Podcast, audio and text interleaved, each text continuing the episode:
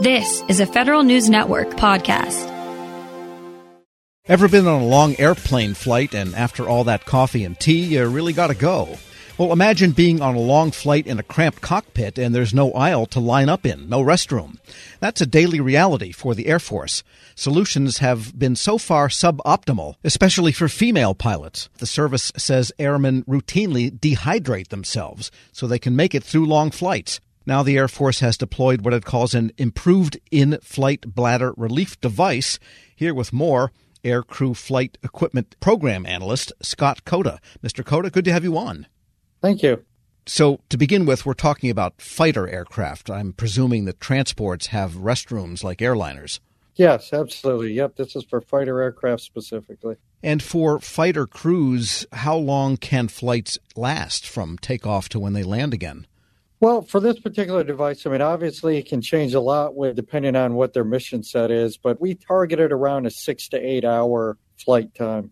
Yeah, that's a long time even for somebody under 30, I guess, if they've had coffee beforehand. So, what has been the solution until now that causes the airmen and airwomen, I suppose, too, to simply try to not have the need before they take off? For this particular device, we've been focusing more on the female fighter air crew the device that they've had in the past is a version of this device that we've worked. It's just it wasn't designed for the amount of female air crew with the different ranges and anthropometrics and that we're trying to achieve right now. One size does not fit all. Yeah, one size does not fit all. How does it work? I mean, what's the general with, you know, without being overly explicit, what is the apparatus designed to do specifically? It's pretty much got three main components. You got the relief bag, there's a pump, and then there's what we're calling the human interface, and then there's hoses that connects it together. And the real challenging part of this device is, of course, the human interface part, where you start getting into where we've got the different ranges and different sizes of people.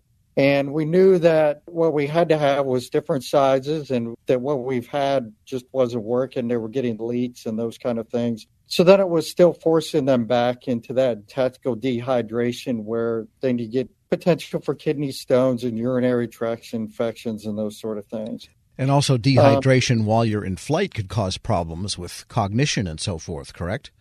Yes, it can. Absolutely, yeah. Uh, reduced G performance in those areas that you mentioned. And the other interface I'm curious about is the uniform interface, because somehow it has to get from inside to outside. So that must have been a challenge also.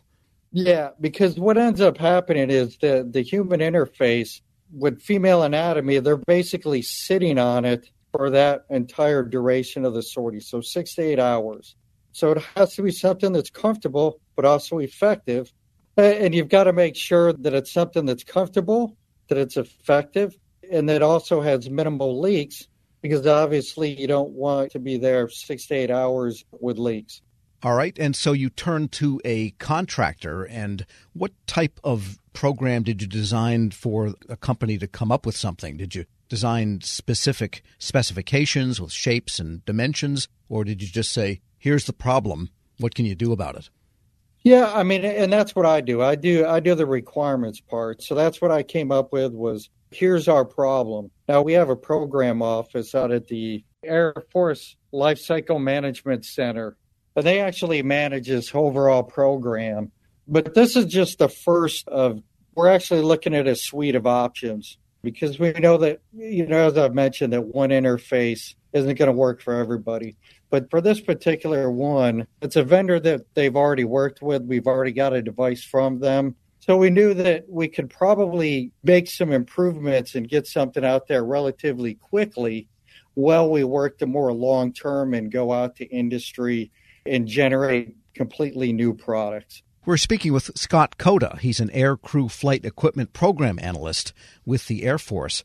And the vendor, do they simply supply military with this kinds of devices, or is there a commercial counterpart to this class of product? I'm not 100% sure, but I believe the company is also branched out into medical areas where folks that are bedridden. I imagine there must be female crane operators because sometimes those are long shifts way up in the air and it takes a half an hour to get down, or maybe truck drivers. I'm not sure if all the areas they've branched out into. I know they've tried, but we are one of their primary customers. because the device that we're after there's more specific requirements where you know if you've been in a cockpit it's pretty tight pretty confined. And then because it's an ejection seat they're supposed to maintain and be strapped into it at all times and not unbuckle. So it's a little more challenging. And then of course because it's something that's going in a cockpit it's got to meet all of the safety requirements you know to be allowed in there.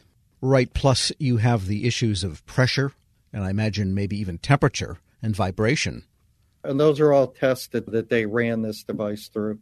Did they deliver a prototype for a test phase? And do you test it in the air or do you test it maybe on the ground for eight hours before you have it fly? Yeah, what we did was we broke it up into two phases. We have a separate test organization that they did some ground testing. And what they actually did was they went out to the company, and the company actually had some ejection seats there. And we sent air crew out there to sit into the seats to use it to get comfortable. And then we had a phase where the company was right there with their designers and their engineers, and they would be able to sit there and you know use it for a few hours and then give immediate feedback to the company and let them know, hey, it was still uncomfortable here. I've got a hot spot. You know, I have leaks. And then they were able to address it and they they were able to make some changes on the fly, so to speak, over the next couple of weeks so it was sort of an iterative process over a month where we got to the more of the final design for the interface. And then they did some separate flight testing. So there's really no way of getting the feedback or the efficacy results other than having actual air staff use it in either a controlled environment or later on up in an airplane. Absolutely. We make sure that everything gets flight tested we have to have the pilots use it to, and get that direct feedback from them to make sure that it's going to work and, and do what it needs to do for them. And you mentioned, of course, cockpits don't have a lot of room in them, and there's an external component to this. The bag and the pump and so forth are outside of the flight suit. And what about yes. the fact that the Air Force operates many, many types of fighters, some even two person, two cockpit, or one cockpit? And so you had to ensure that it fits in all of them, correct? Yes, absolutely. Yep. Our tester did the flight test and she actually went out to uh, the different units, F 16, F 15 units. Then I think they even went out to a bomber unit as well, uh, to a B 52 unit, to where we had the female pilots out in the units so that they could get the numbers and get the data that they needed. These were deployed in December. What have the results been so far from the air? Actually just did our first shipment because the first set of devices arrived. We had 50 arrive right before the holidays. We didn't ship any out right before then. But I think our first shipment out to a unit that's asking for them is going out this week. So we haven't been able to get any more feedback than we've got from the testing yet. And they're going to deliver us 50 systems a month. 250 total is what we're getting, 50 a month. Before the test pilot takes up the device to test, do they have like a double large 7 Eleven coffee? No, actually, what they were doing during the testing, and specifically during the ground testing, was have them drink water to try to keep them normally hydrated, that they would for a sortie when they or when they go fly. And just a detail point: if God forbid someone has to pull the ejector seat, and those are pretty violent ejections, does the whole bag and apparatus go with it? It actually it'll break away at the hose so that none of it will go with them. And while we have you, what about the male pilots? Are they pretty well taken care of with existing equipment? Right now, we're focused on because of the challenge with trying to meet, you know, in particular the health and safety of the female aircrew. But we're going to go back after we get the more challenging part that we're working now and go back and see if there is any interest from male pilots. I mean, they've got the old piddle packs that have been around for probably since they started flying fighter aircraft. But we're going to go out and see if this is a device or something that they may be interested in. I guess in the old days of fighters in World War One, you could get away with maybe a small galvanized bucket because the planes were slow, but not nowadays, huh? Correct. Scott Cota is an air crew flight equipment program analyst at the Air Force. Thanks so much for joining me. Yeah, no problem. Thank you for having me. We'll post this interview along with a link to more information at federalnewsnetwork.com slash Federal Drive. Hear the Federal Drive when you gotta go. Subscribe at Podcast One or wherever you get your shows. Pop quiz What can you buy for $3.99? Not a latte, but for less than the cost of a cup of coffee, you can get all your favorite music ad free. While other streaming services jack up their prices, Live One's membership is only $3.99 per month, and you can lock in that price for a full year. Join now to get the best deal in music with zero ads, unlimited skips, and maximum audio quality. Get the music you love at a price that fits into your budget with Live One Plus. Check out liveone.com slash bestmusic for details. Grab a 30-day free trial of Live by Live Plus, and you'll get unlimited skips, commercial-free music, and all of the podcasts and live streaming events you can handle. Visit livexlive.com slash podcast one to learn more and start your free trial.